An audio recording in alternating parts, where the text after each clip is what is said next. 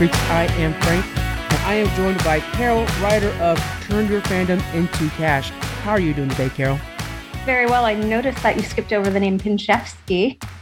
I, I, you know what's funny is I did skip over it. And that's because we were talking before this, and we've gotten comfortable with each other already. I have been practicing saying Pinchefsky for a while now.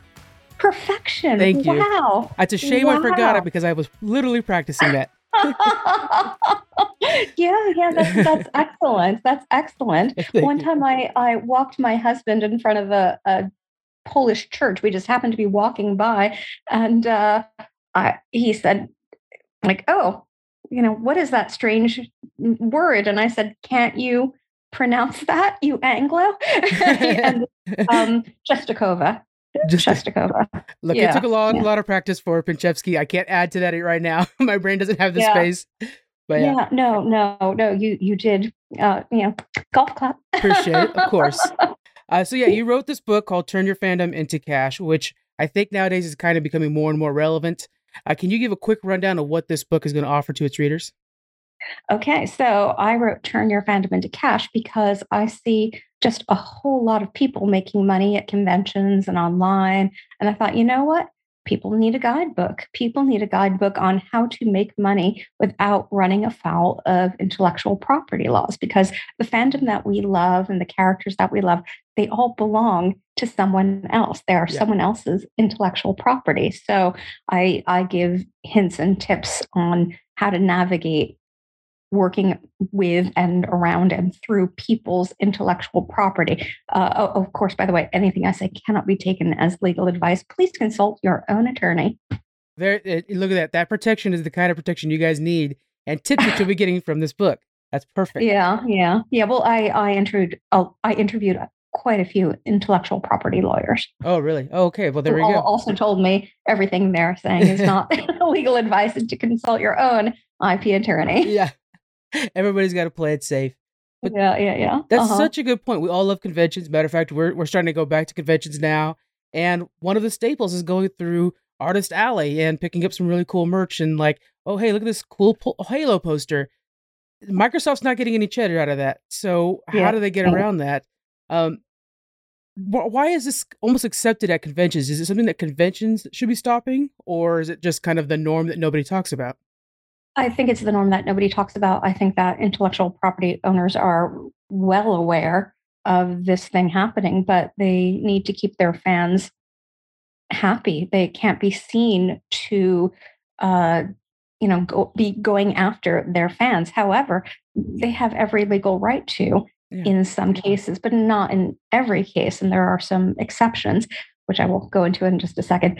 And and so uh, that's another thing I would love to see. I would love to see uh, fans showing restraint and respect for what they're doing because, you know, one improper lawsuit can just bring the whole show down, can just Yeah. bring everything down. So there are ways of making fan goods uh, in a way that you don't have to get an IP license. You can actually make money and get an IP license. However, there's a problem with that too. And one of them is parody.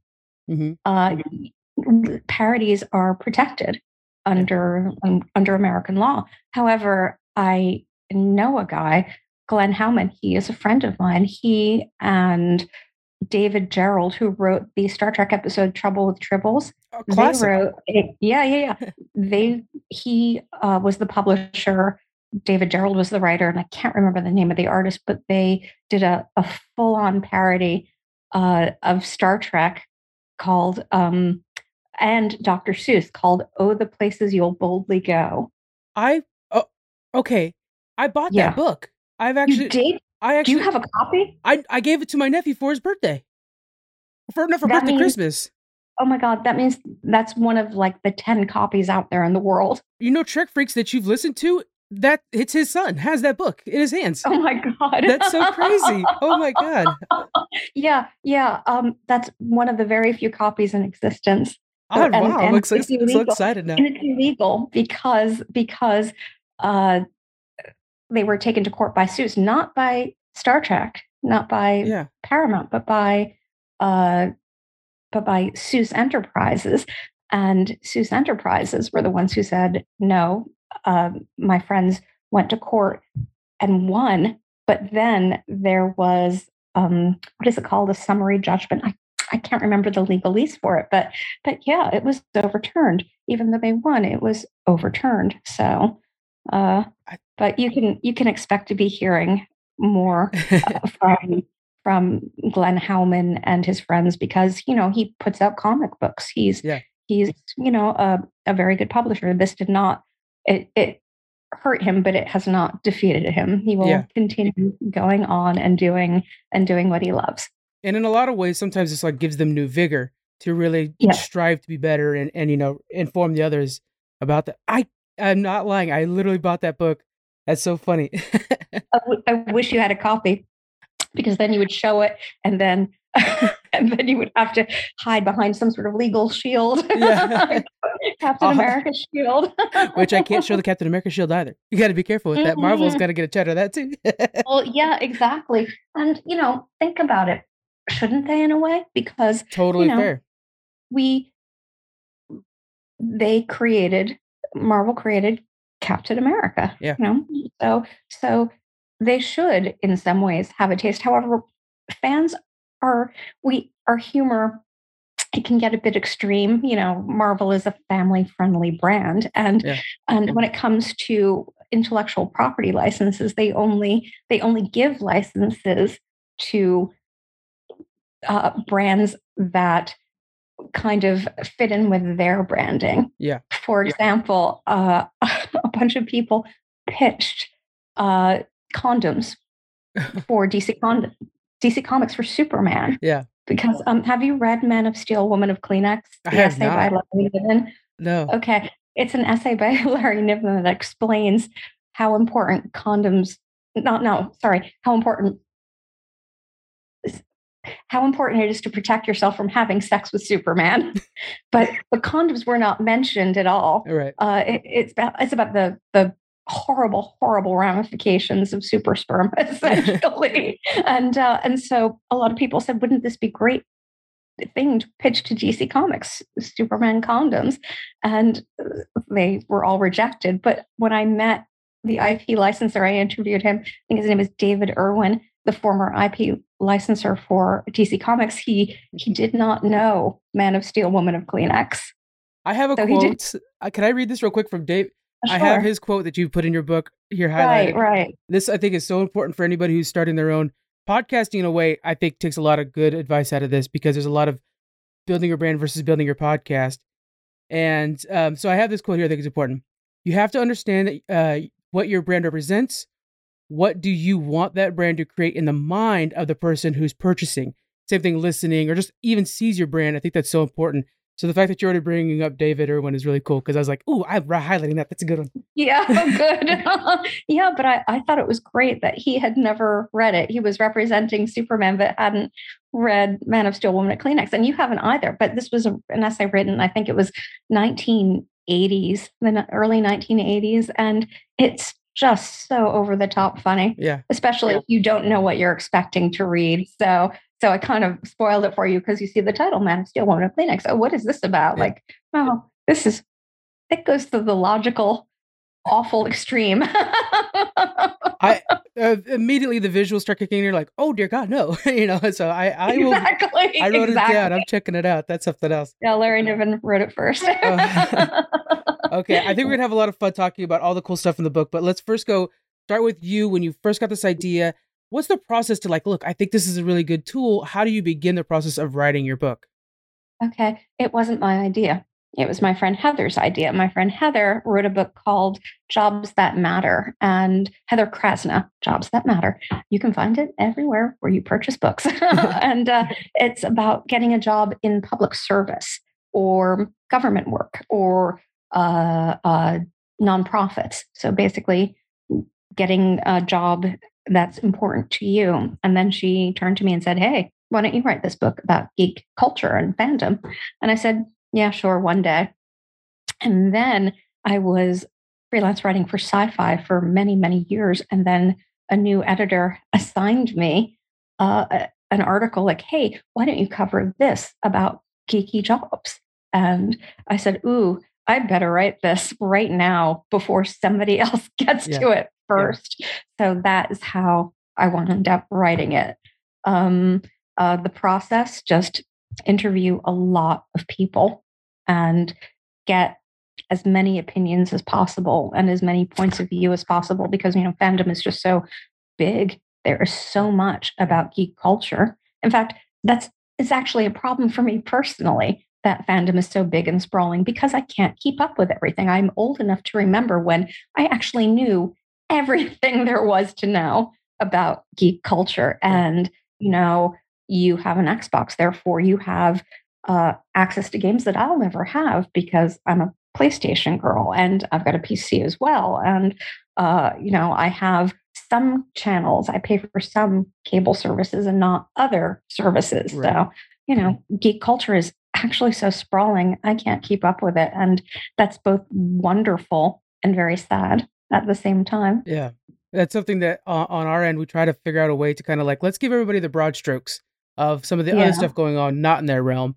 So they know that, like, hey, right now there's this really big Pokemon tournament or something like that, just so you know Yeah. that that's happening. Not necessarily that you need to know who won or something like that, but Right, it's right. it's a big world out there. I mean, like again, go down an artist alley and you'll be blown away by just. I mean, Oh. anime alone is Yeah, I know. is such a I sector I wish I, I knew more about it. You know, I know. passion. Same here. Same here. Absolutely. Like I and I know there's anime out there that I would love.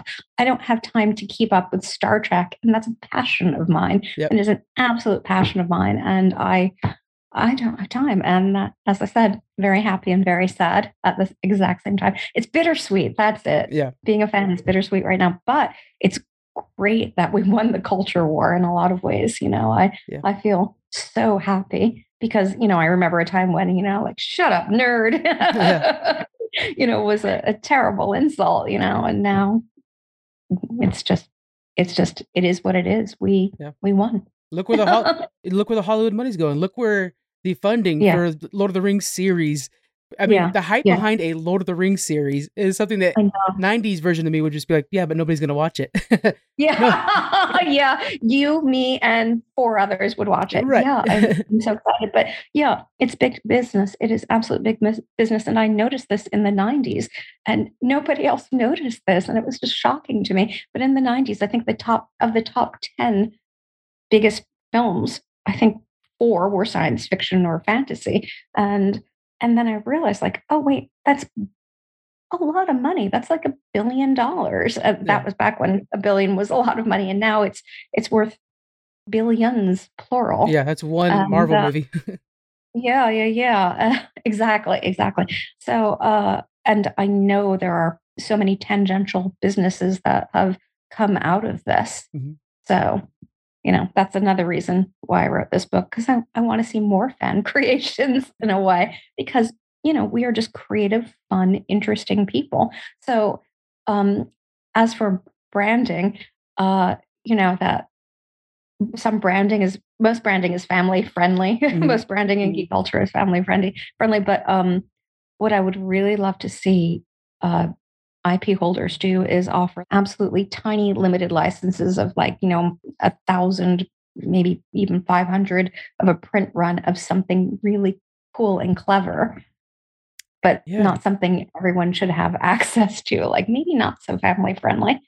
yeah, just just like the indie license or the, the Comic Con Yeah. license, something for these these local Yeah. Comic Cons that are just so fun to go to, and you have such dedicated artists that would love to give mm-hmm. their take on what Batman Yeah. would do. you know, Uh, you know when you look at like the the the the variations. We'll go off Batman just because that's the one that I mean, I think everybody in the world knows. Um, if you look at the variations to Batman, Batman by Gaslight, Batman, you know, all these little one Right. one Yeah. shots that were outstanding stories, but think of how many steps they had to go through to become as known as it is, and how many Right. are forgotten to the wayside because they didn't have the the right luck to be noticed by DC Right. at the right time, and it's just a shame. Right, right, right. Yeah, yeah. But to be fair, DC has some terrible villains.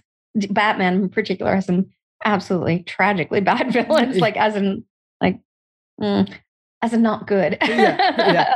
I mean, look, I'm rooting for for like Condiment King and stuff, but uh, you know, Eggman. but it's gonna be a little bit before we see Eggman hit the big screens. I think I'm rooting for him though. I want, if we could get somebody who could be Vincent Price exactly, I'm there. That's the key. Oh yeah. I I yeah. Adam West is my favorite Batman. Oh. I got a picture of me with him. oh wow. Mm, it was a photo bomb. I basically I knew he was in the room because it was a press junket. And so I I turned around and I took a picture of him with him me in the corner with him behind me. Almost more valuable in a way, just because you photobombed Batman. So almost a little bit more valuable. So I interviewed Adam West and I happened to be wearing a fan made dress. And this fan made dress is not a Batman dress because to, to actually create a Batman dress, that would be very bad. You, you don't want to make a Batman dress and actually say Batman because that would be, you know, you you could get in uh, serious legal difficulty for making a Batman dress. So the dress I had on happened to just have the same colors as Batman. And that's something that fan creators do to kind of signal that they are making this object about this intellectual property without actually creating or recreating the intellectual property. So you could get a a dress that happens to be yellow and black and gray. Yeah. Or or if you're a fan of you know, Harley Quinn, you could get a dress that's, you know, black and red with, you know, little like tri- diamonds, diamonds. Yeah. on them. Yeah, or diamonds on them. And so you are not actually making a Harley Quinn dress, but you are you're kind of imagining Yeah. a Harley Quinn dress. You're kind of hinting at a Harley Quinn dress. So that's how some fan creators um, make their works without actually running afoul of intellectual property laws. And in the book, you even reference using names that are near but not Yeah. exact, like you know, boy Yeah. wizard. Oh, not even that. I think that's too close. But for Harry Right. Potter or you know, sci-fi sword for lightsaber. Yeah, yeah, yeah, know? yeah. That's fan signaling. Yeah. In fact, actually, I thought that um, when Luke Skywalker said in The Last Jedi, he said, "Oh, look, a laser sword," and I'm wondering, like, was that done because you, because lightsaber is is so common that I that Star Wars or sorry, uh, Disney that owns Star Wars said, "Ooh, laser sword," because that's another way they can copyright that phrase. so, just just curious about that. Yeah. Whether or not Luke meant to do it, I'm sure there's some corporate lawyers that are like, "Oh no, wait a minute." Yeah, exactly. That's what I was they were paying attention to it for sure.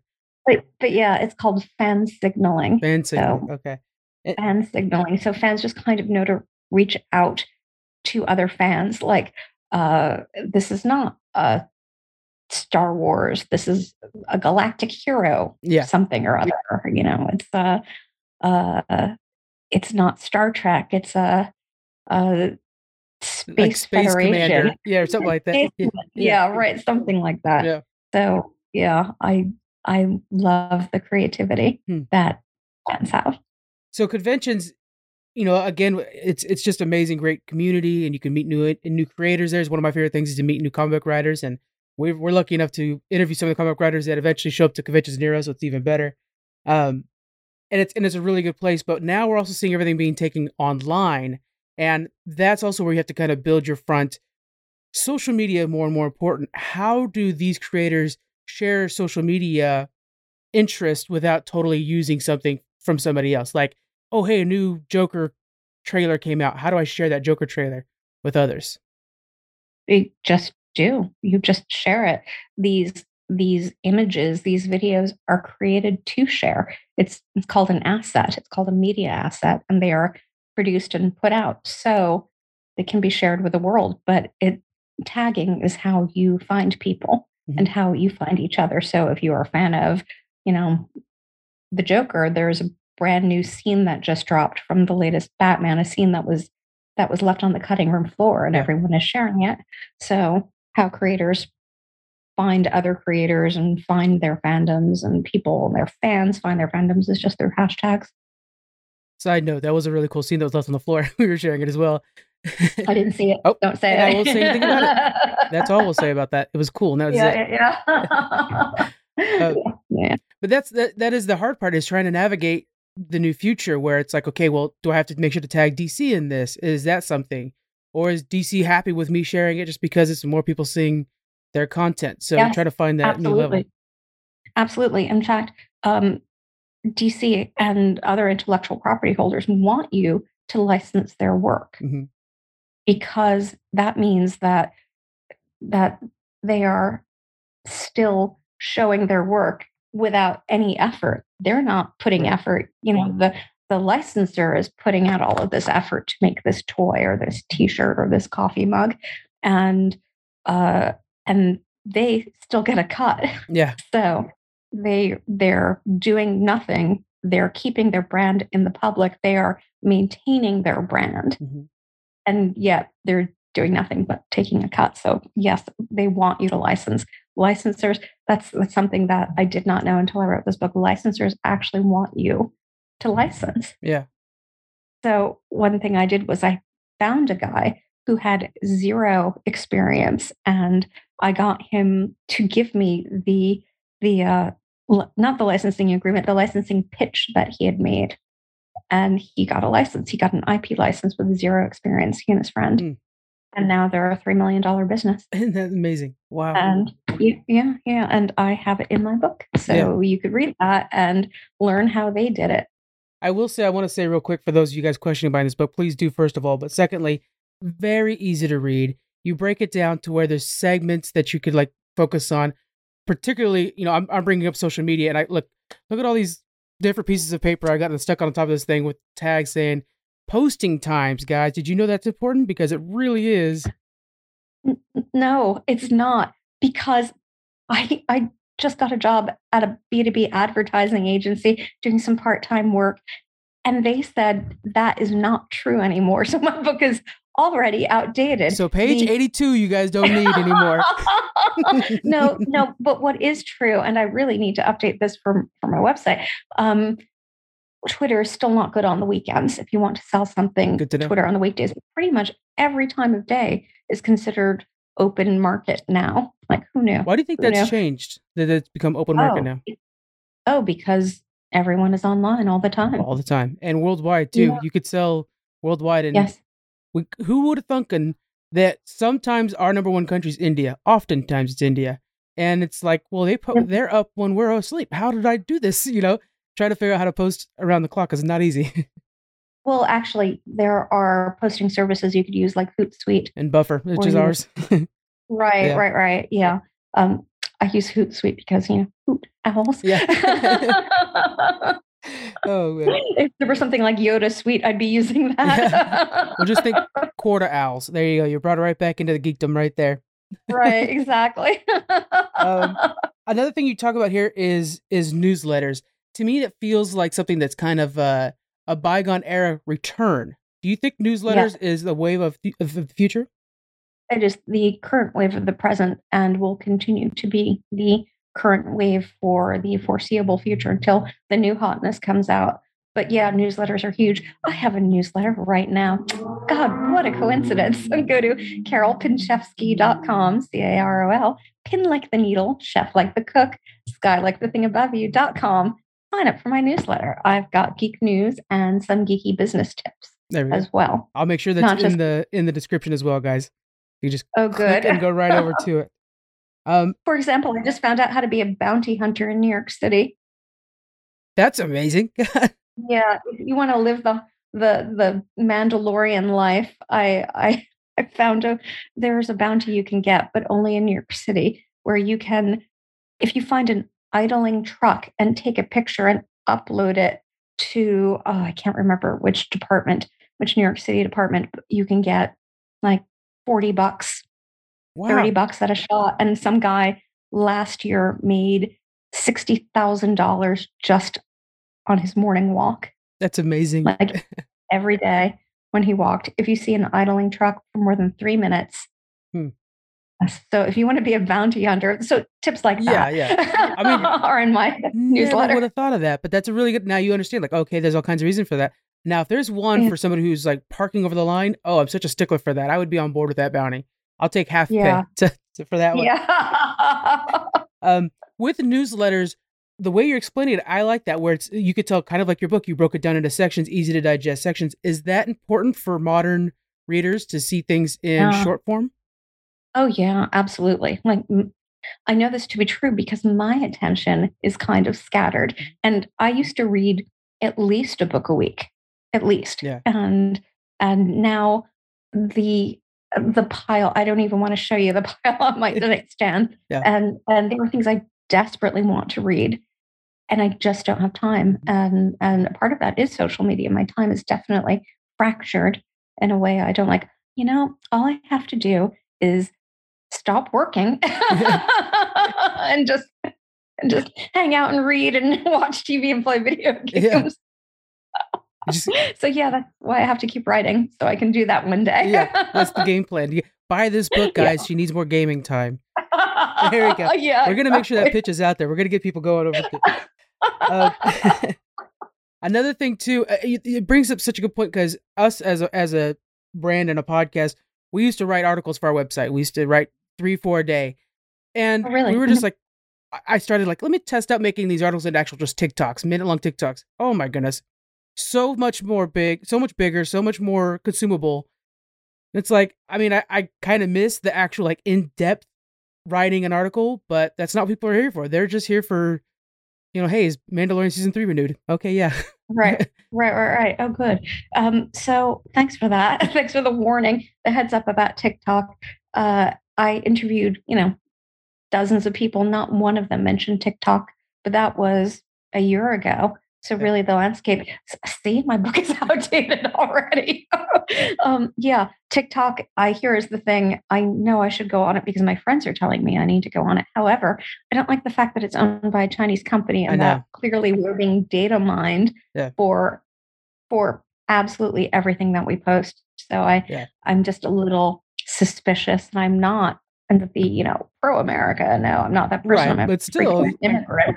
right. You have to be concerned. Like, it's like with Facebook too. That's one of the reasons I'm like I'm not real big on Facebook because it's like same thing. It's Yeah. it's Yeah, hard. absolutely. Trying to figure out when you're the customer and when you're the product is a very tight right line to walk. exactly. It- exactly exactly i 100% agree but when i saw tiktok for the first time like really paid attention to it was just only a few days ago Mhm. When i like scrolled through it and scrolled and scrolled and i realized like oh tiktok just did what youtube did not do. They just took what youtube does and took it in reverse because i noticed that everything was was uh vertical sorry um portrait and youtube is landscape and just portrait is just so much more natural in a way because this is how we hold our phones. We hold our phones up. So i i thought well that is goddamn clever. They just did the opposite of what youtube did so so why didn't i think of that sooner One of the Why things I- that TikTok does that I think people aren't really talking about much, and I think is kind of the secret to to them is you don't really select what you're going to watch. They have the mm-hmm. algorithm fully algorithmed, and as you're watching, it figures you out and then it'll feed you what you want. But as a creator, then it's just rolling the dice because just a little behind the scenes for anybody listening. You put up a video, they're going to show it to 10 people. Depending on how long they watch it, they'll show it to the next 100 people. Then that, once you pass that branch, you go to the next set and you branch out. So when something, you like literally are going viral, it's not done like YouTube is done by like, I subscribe to you. Even if you follow somebody on TikTok, doesn't mean you're going to see their videos. It's how long you watch their videos. And so that whole algorithm thing is taking what YouTube did and was like, all right, grandpa, let's show you how let's Yeah. modernize. And it's who who's going to replace TikTok? We don't know, but follow the Mhm. newsletter so you guys are up to date on all that information when it comes out. right exactly well as soon as i as soon as i learn it i will i will tell the world but yeah i think i think what tiktok did was just a response to facebook Yeah. rather than its own thing so you know that's something i learned a long time ago write what no one else is writing Yeah. like go to where no one else is go to the you know go to the uh the the white space or whatever business however business describes it Yeah. but um in my writing i just i do i try to do what other people aren't doing. Mhm. for example um i make you know i i used to work for sci-fi. I've written for a lot of geeky magazines but i i make more money writing about business. But what i what i tend to do is i tend to geek up my business writing. So i wrote about you know security uh technology security and star wars rogue one Yeah. like the technology mistakes in rogue one uh Uh, I read about I read about oh yeah, change management in Doctor Who. Yeah. Uh, I've written about uh, oh yeah yeah um, oh god uh, how how uh, you know change management and Game of Thrones. That's it. Yeah. Read about change management and Game of Thrones. So There's a way. Um, I. I wrote. I had to write a thing on uh, fascism, and I used uh, the Empire as my example. oh really? Yeah. Oh, fantastic! Why did you have to write about fascism? Well, it, it was it was for politics for a politics class, and I had to explain like what was the comforts in those Uh-huh. societies, and like in Star Wars, if you think about it, it's like yeah, before the rebels came in, everybody was just like, look, I don't like the stormtroopers walking around, but I can get to school and work safely, and that comfort Right. is what people vote with, not necessarily, or you know, not necessarily like, well, these other guys on another planet aren't treated fair, and so diving into that, actually- yeah. this is the reason I like uh, Star Wars episodes one, two, and three far more than I liked seven, eight, and nine because of the Carol, we are best friends. I don't know if you know that or not, but I freaking love you. So awesome. Well, uh, you have a Yoda behind you so clearly. Yeah. we are one. that's so great. yeah. Um, episodes one, two, and three, we saw a political structure. We saw a political system. We saw it failing. What is more realistic Yeah. than that? Oh my Yeah. God. So I, I really admired one, two, and three in a way that I do not with seven, eight, and nine. The the I can't believe what a rehash of seven, eight, and nine. I can't believe what a rehash of four, five, and six, seven, eight, and nine were. Yeah, You know, and just- then eight was like I Oh. don't know what eight was. It was this weird little like we're gonna change the script up, and then nine was trying to save it. It was a mess, but uh, it had porgs. Episode eight had porgs. Do not besmirch. You know what? The Last Jedi. when he was sitting that when the little porg was sitting on the uh sitting on the Yeah. the Millennium Falcon, like what is that dash whatever? Was a little, "Wah, wah, wah." I was like, okay, yeah, I, I gotta buy that toy. I don't know what it is, I but when I know, saw the trailer and they didn't even have names yet, I was like, I'm buying that toy. I Just burp, burp. yeah, I've got yes. And how did you know it was going to be a toy? Yeah, well, that's That- the reason it was made. Well, actually, and that was George Lucas's genius. Yeah. He kept the the toy rights. The the what is the name of the rights? Uh, yeah, toy toy licensing. Yeah. He kept those rights for himself, and that is why he's so successful. Yeah. Not just because he wrote he wrote and directed and produced these great movies, but because he he made his money merchandising. Yeah, and, and it was at a time nobody really took Star Wars seriously. Even Harrison Ford didn't take Star Wars seriously. And Yeah, he's yeah. like, Well, I might as well just get these I you know, I live just north of Lodi where he's he's from Lodi, Modesto area. And all the streets are Uh-huh. named are like Yoda Street, Chewbacca Street, Wookie Street. Really? Wow. Yeah, so like there's a whole section that's named after different uh Jawa, I think streets like there's all kinds of different ones. So but yeah, it's pretty neat. No, I have to move Yeah. there. Um yeah, I, one thing, just last thing on, on episode one, two, three, talking about you know the, how it goes Mhm. into politics too. My- One of my favorite lines is so. uh What is this? So I think it's democracy. Maybe it's republic dies not with a whimper, but with a with applause or something like that. That a line. Um, uh, um, this is how liberty dies to thunderous applause. Yeah, and it's like, man, what an impactful line, and just r- Yeah. that line sets forward the next three movies better than anything else does. Because then you understand the empire and why. Oh, we have to take it over. And yeah. Star Wars yeah. is good, guys. Actually, my my favorite line, uh, in my second favorite line in the entire uh saga, the entire Star Scar, Skywalker saga, is um, he was Count Dooku, uh, in Episode Two, telling Obi Wan like, "Oh no, everything you know is a lie. The Jedi aren't in charge. Yeah. You know the you know the Sith lords are in charge." And Obi Wan says, "No, you're lying." Like, no, No. you lie. Like, oh yeah, that was great. That was just such a chilling moment Yeah. to me. Like the Sith are telling the absolute truth. And, and then the Jedi don't believe him. and the wisest Jedi is probably Qui Gon Yeah. Jinn, who tested them all and said, "No, this Yeah. isn't right," and got shunned for it, and was never on the council because of it. And it's like he was Absolutely. trying to steer you guys right.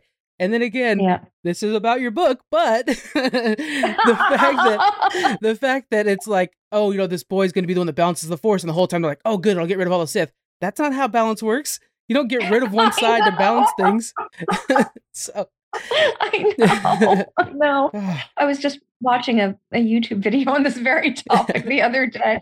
See, my my YouTube algorithm knows that I I like Star Wars conspiracy theories and, and Game of Thrones conspiracy Oh, theories. man. That's my other big love right now, Game of Thrones. That- well, I mean, I was a fan of George R. R. Martin long before he wrote A Song of Ice and Fire. In fact, I Beauty and the I met him. I yes, Yep. but no, no, no, no. Um, that wasn't George R. R. Martin. he he Beauty and the, the Beast the, series. J. Michael Straczynski. Oh, okay. I thought he did the series. N- n- no, Beauty and the Beast with J. Michael Straczynski. Oh, okay. I thought it was him. Um, no, he wrote um, he wrote a series called Wild Cards. George Oh, R. Martin wrote a series, a book series called Wild Cards. Oh, it was great.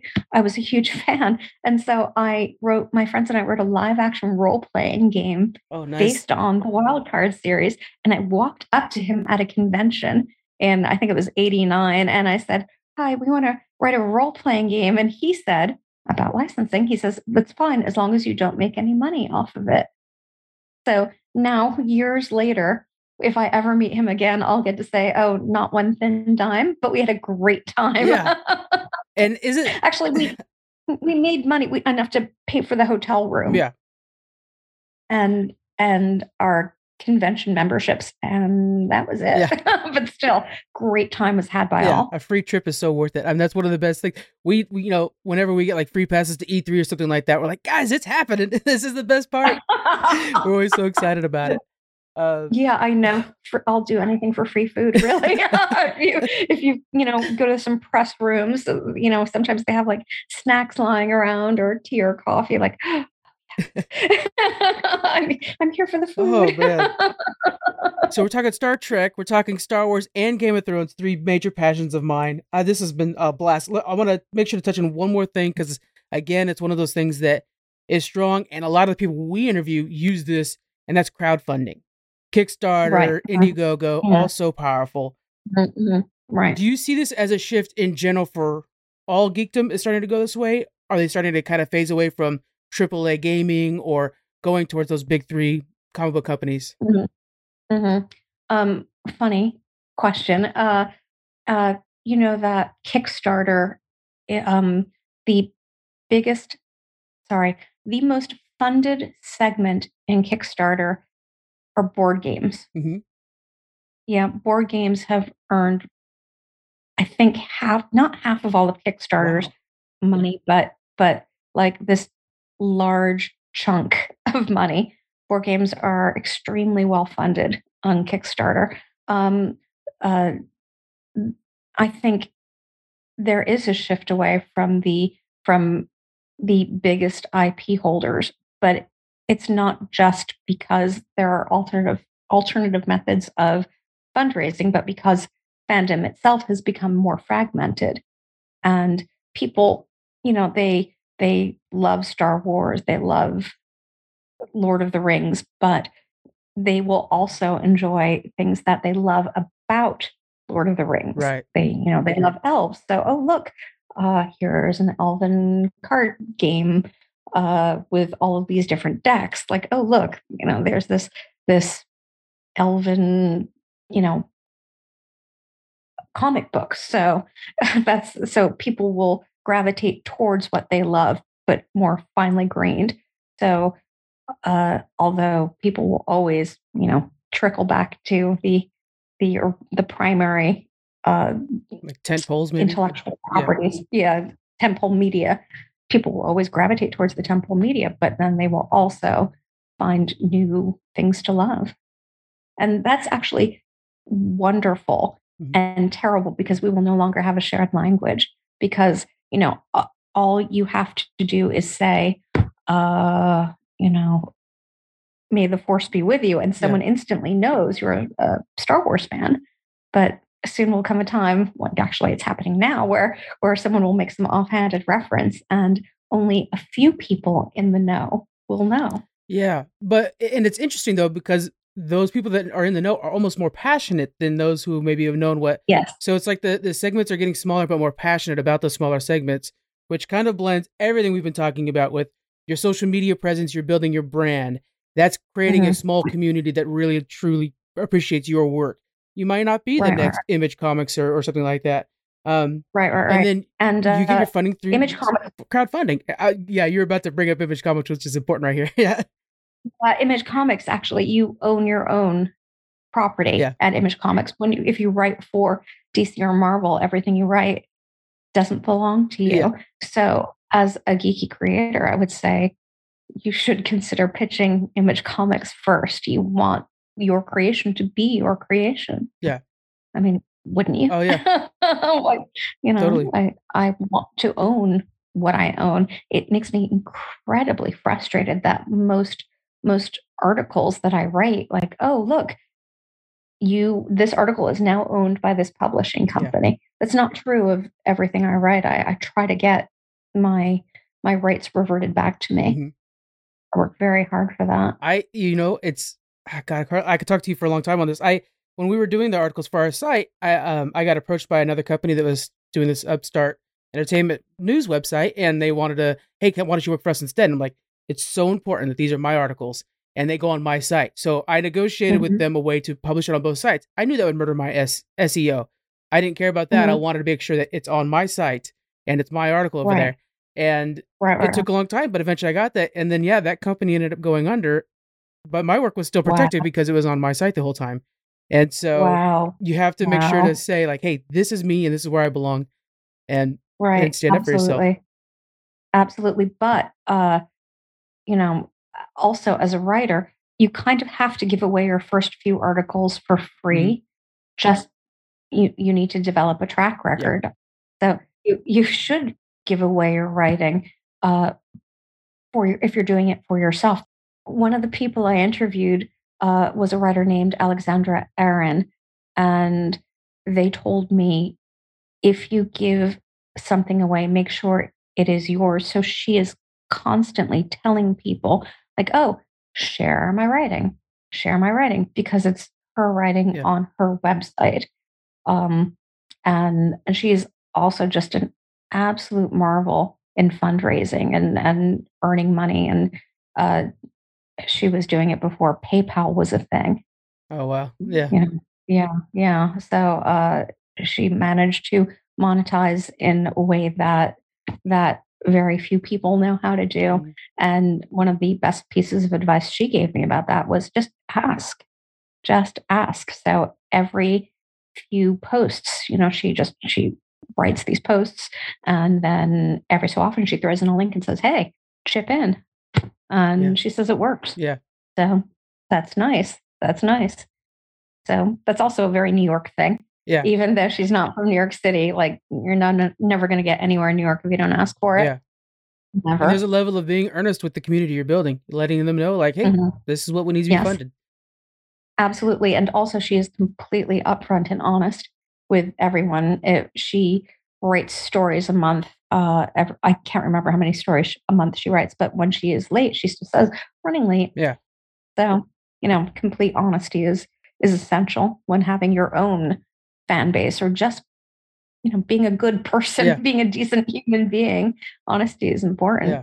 And and creating you're creating fandoms with fandoms a lot of times, especially for those of you Yeah. creating well let me write let me say the name again, turning your fandom into cash when you're doing yes that. exactly but but just just be a decent human Yeah. being you know deliver what you say you're going to deliver uh uh if you can't explain why and do the best you can to make up for it by either refunding money or or getting something at a later date you know um the the person who i interviewed the one who had who did receive an intellectual property license he had a problem getting dice for his game Really? and there were delays because of dice Hmm. and and uh he he said he was just upfront at all times about it yeah. and he offered to refund because these were specialized dice oh and the guy who made the specialized dice passed away Oh jeez. that's why he couldn't One more thing. get those dice yes exactly so things happen be honest Yeah. be upfront tell people you know mistakes happen and that's also something i cover in my book because there are some horrible things that can happen to people you know any business you know look there was a pandemic you create uh, a fabulous little uh, restaurant let's say you've created the cutest little restaurant uh, on you know, on the Upper West Side, and then it goes under. Why? There was a pandemic. Yeah. you know, so just be upfront and honest. But yes, sometimes your business will fail.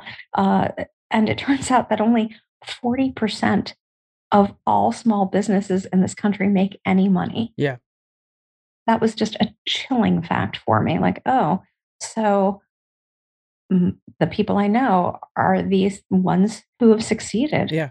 Like, so I tried to interview people who did not succeed, and they are still succeeding, but they had some they had some bumps along the way. Let's just say. But their their passion's yeah. almost infectious. So it's so important that we yeah. seek these people out and then like again shop locally and as much as you can. Uh, we push it so much. Yes. Go to your local comic book shop, guys. Don't just necessarily buy on Amazon or all digital. I get yeah. that. Trust. Uh, just throwing this in there as another thing. We definitely use digital because it's hard to catch up on the backlogs. I, I totally believe you believe it there. But for the Wednesday releases, go to your local comic book shop. Doesn't hurt.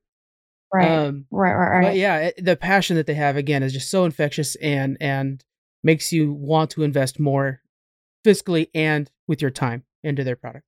Right. Right. Right. Yeah. Also, when you when you buy from a small business, geeky or otherwise, you are you are employing a person, not just this big faceless corporate entity. And even though you you might love everything that Disney puts out, they don't need your money particularly. they're they're good.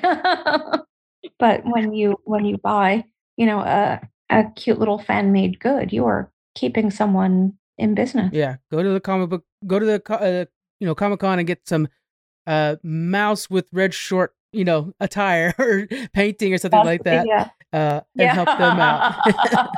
exactly. Exactly. Uh-huh. Yeah. Oh, don't you dare. don't you even think about creating oh, a man. mouse with red shorts. Don't do it. That's one thing. So Nintendo and Disney, like you could go ahead and share as much as you want from from a lot of companies. We've actually gotten cease and desist orders from Paramount was one of them. But why? For for posting their uh um was a poster, movie poster. Mm-hmm, and they mm-hmm. got hey, you got to take that off of Twitter. And I was like, okay, why? I, I, you know, we're I was scared enough. Honestly, and that's probably what the whole point was. Is we got a cease and desist from from Paramount saying, um, it's their intellectual property or something. I I don't know the exact words for it. Yeah. It's somewhere in my yes. I kept it because it was cool mm-hmm. that we got something. Did you, but did you? What was it that you posted? Just the poster? It was. I think it might have been just the poster with no text, which might have been a problem. I'm not sure. Okay, because I'm trying. I'm racking my brains to determine why they would tell you to take it down when it's their poster. Did they post this poster or was this you um, giving some sort of advanced? No. Uh, yeah. You know? It wasn't advanced. I think I probably grabbed it off of either either their Twitter account or something like that. Which is right. one of the things I'll try to do now is make sure to if you guys on Twitter, I'll try to you hold and press it. It'll say tweet this image, and then it automatically right, right, gives a little tag on the bottom. If you can try that. Right, right, right. Yeah. Right, right. Because I I think that they were overreaching. I yeah. think they were overreaching. And uh, of course, I'm not willing to spend those millions of dollars it would take right. on a lawsuit a to fight this. But um, I see, and that is that is the problem. Uh, there are these lawsuits just waiting to happen, and it really according to my interviewees, it depends on the judge that you get in front of oh, you. Wow. So, you know, like my friend Glenn Hauman, who who wrote "Oh, the Places You'll Boldly Go," one judge said, "Yes, this is a parody and fair use," and another judge said, "Nope." so, yeah. uh, you have to be very, very careful. Yeah, this is for the. I'm gonna. I'm about to throw it out now. The um. Remember when Will Ferrell did like a Sherlock Holmes movie? It was that. That was oh, that right. was what they were so adamant about defending. and so right. I was like, okay. Right. That doesn't that that yeah, I I can't say I would have challenged it, but I might have. It wasn't I would to be honest with you, it wasn't worth defending or wasn't worth like me challenging it right. and having the email with I've been sure to send to all the guys that we, you know, that are on the team and stuff like that. Like, hey, right. look, Paramount's after us. Isn't that funny? Kind of like yeah. one of the big dogs was on our Twitter account for a day, you know. Well, one person who did not want to be quoted um, sold something on Etsy uh, that was a um, blank skirt. Okay. You know, like uh, where blank is name of major intellectual property, and and then they changed the name to um, uh, you know, instead of instead of let's just say a Star Wars dress, let's just say Galactic Hero skirt. Yeah. Uh, and then the cease and desist never came back again. There we go. So, yeah, yeah, just you know, please, people, be careful. Be careful. Be careful. And if and uh, my advice on my side is just somebody who's been doing this for about five years now and, and learning the hard way. Sometimes it doesn't hurt to give credit to everybody you can. Just make sure that you credit everybody. Yes and that's usually just what they want. If they are throwing a fit, it's because they wanted you to say at Paramount or something like that. that right, helps. right, right. Yeah, that that is very interesting. And uh, thanks for the warning about that. um, I I think myself, just as a freelance writer, just as a freelance writer, I would have pushed back mm. a little just to say on what grounds, yeah. and then got an article about it, which is funny because the reason I came up with the title "Turn Your Fandom into Cash" is because of an expression that I have, which is "Turn your pain into cash," yeah. which is if let's say you're you're heartbroken and some some guy done you wrong, you write an essay about it about you know your your lovelorn life and then you turn your pain into yeah, cash. Then you got a short story or an so, article right there. It's perfect. yeah, exactly. So so that's what I I try to do. I try to turn my pain into cash. Yeah. Yeah. But now, you know, nowadays, whenever we share an image, we make sure to say like, "Hey, this is Halo," and it's not just some like space right. guy that we're sharing the image of. So, um, yeah, but. there are reasons that these IP holders put out these posters to intrigue and entice yeah. you. So the fact that you could not share it, yeah, yeah, yeah, I would have. Yeah, that's just me as being just being a writer. Yeah. I would have said why. Yeah, that was in our early days too. That was when we were, you know, still figuring things out and didn't really have uh, much of a brand at all. But yeah, yeah, that's why. But one of the go ahead. Well, one of the suggestions that uh, a lawyer gave me in this book: um, don't host your own, don't host your own artwork go to some sort of aggregate site or you know like don't sell your own goods yourself sell them on etsy yeah. or or post them to some sort of image site so they get the cease and desist mm-hmm. and then you are insulated just oh so slightly and you have just a few more days to respond and to see how you want to respond and and i would say that 99.999% of the time you'll want to yeah remove or some somewhat alter the quote offending item. And nowadays, those sites, Redbubble for us, have a way of checking it for you before, like you're like, ah, I think this is fine. Redbubble will let you know, like, hey, by the way, this is copyright, so we're not going to actually post this. And it's a good way to be like, right. okay, didn't know that, and now I do. So I did a hand drawing right. or a, kind of a hand drawing, kind of a Tracy of of Spock for one of our Trek Freaks shirts, and Redbubble was like, mm, "That's not gonna fly." like, okay, that's yeah, fair. Yeah, that's fair. Yeah, uh-huh. I, yeah but I'm glad you mentioned Redbubble because something else I learned writing this book is how easy it is to make money. Yeah. It is so easy to make money. You just come up with a cute little idea, you give it to Redbubble, you give it to Teespring or TeeFury, and you you know, come up with this cute little saying or a cute little image and put it, it you put it on the site. You can turn it into a t-shirt or a or a mouse mat or a bumper sticker. Bam, one sale, you've made a couple of bucks. Yeah. Like that's so nice. It is so easy to make money now. It is so hard to have a business yeah. and to make an actual living out of it.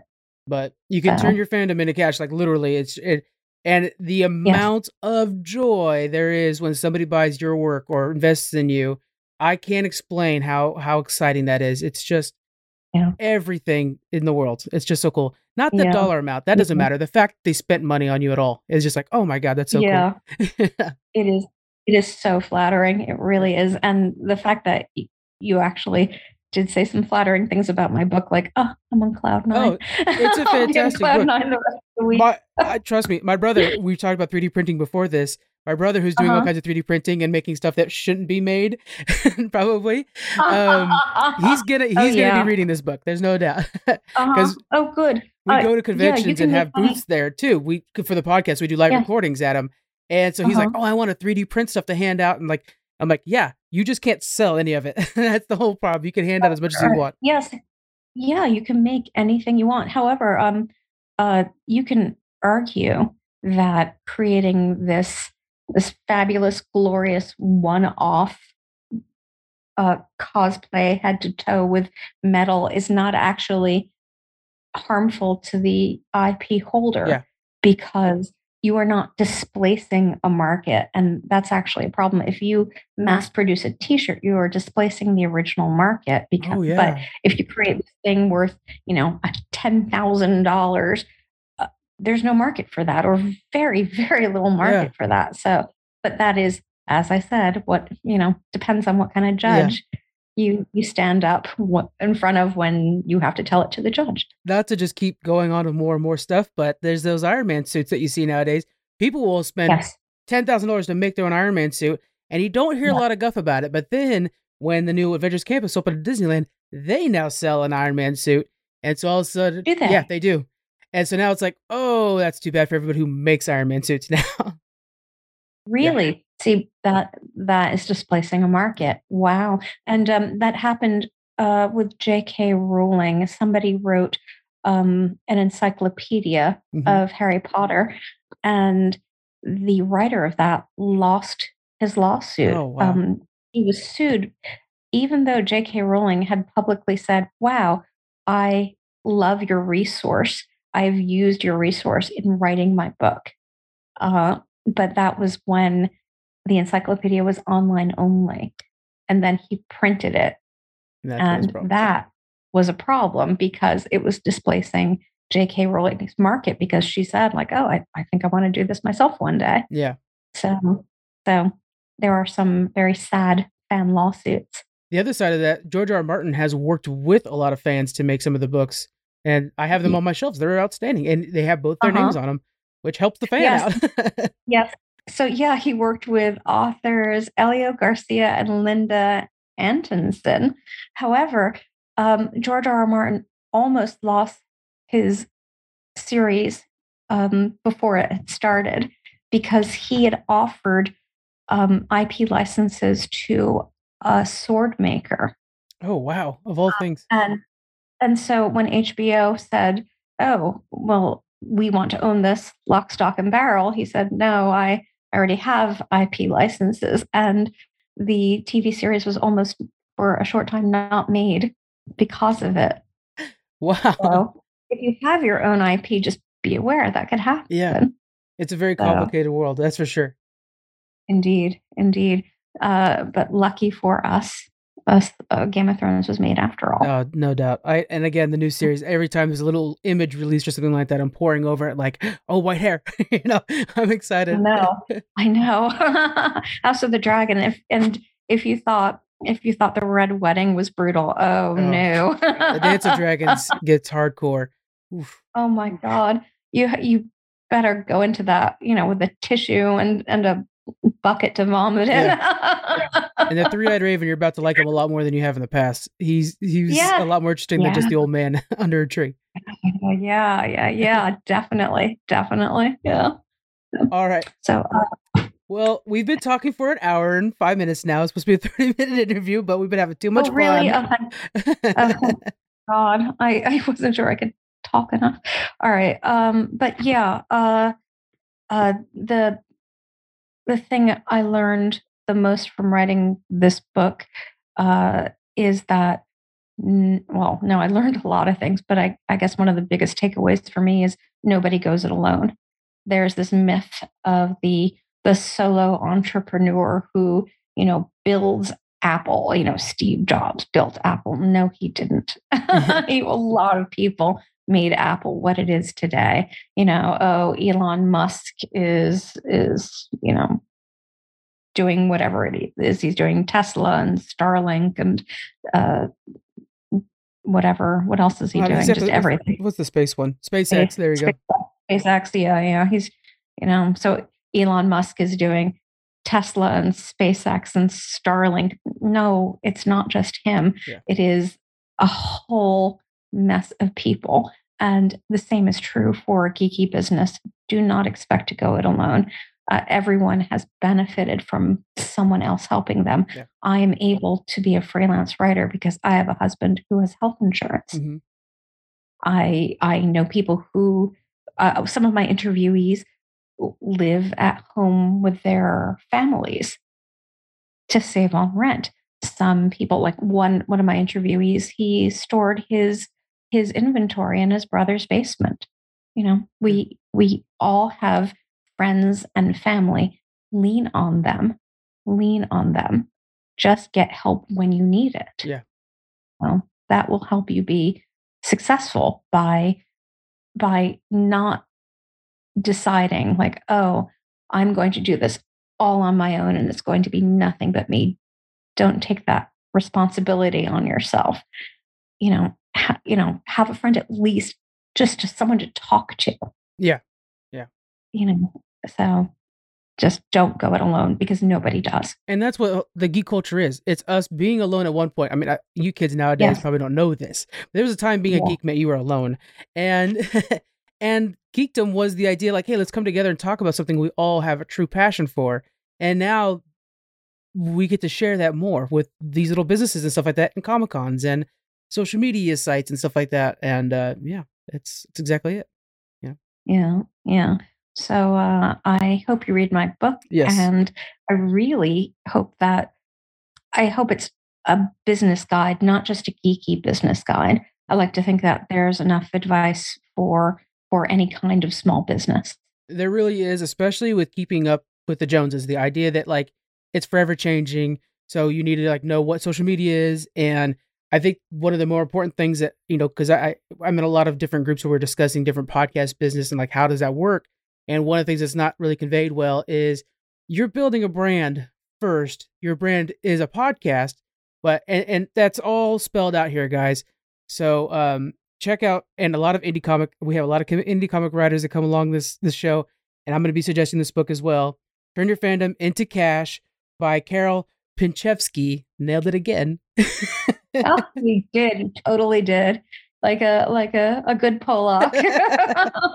We're gonna have your your Twitter account. We're gonna have the this is on Amazon, right? I want to double check.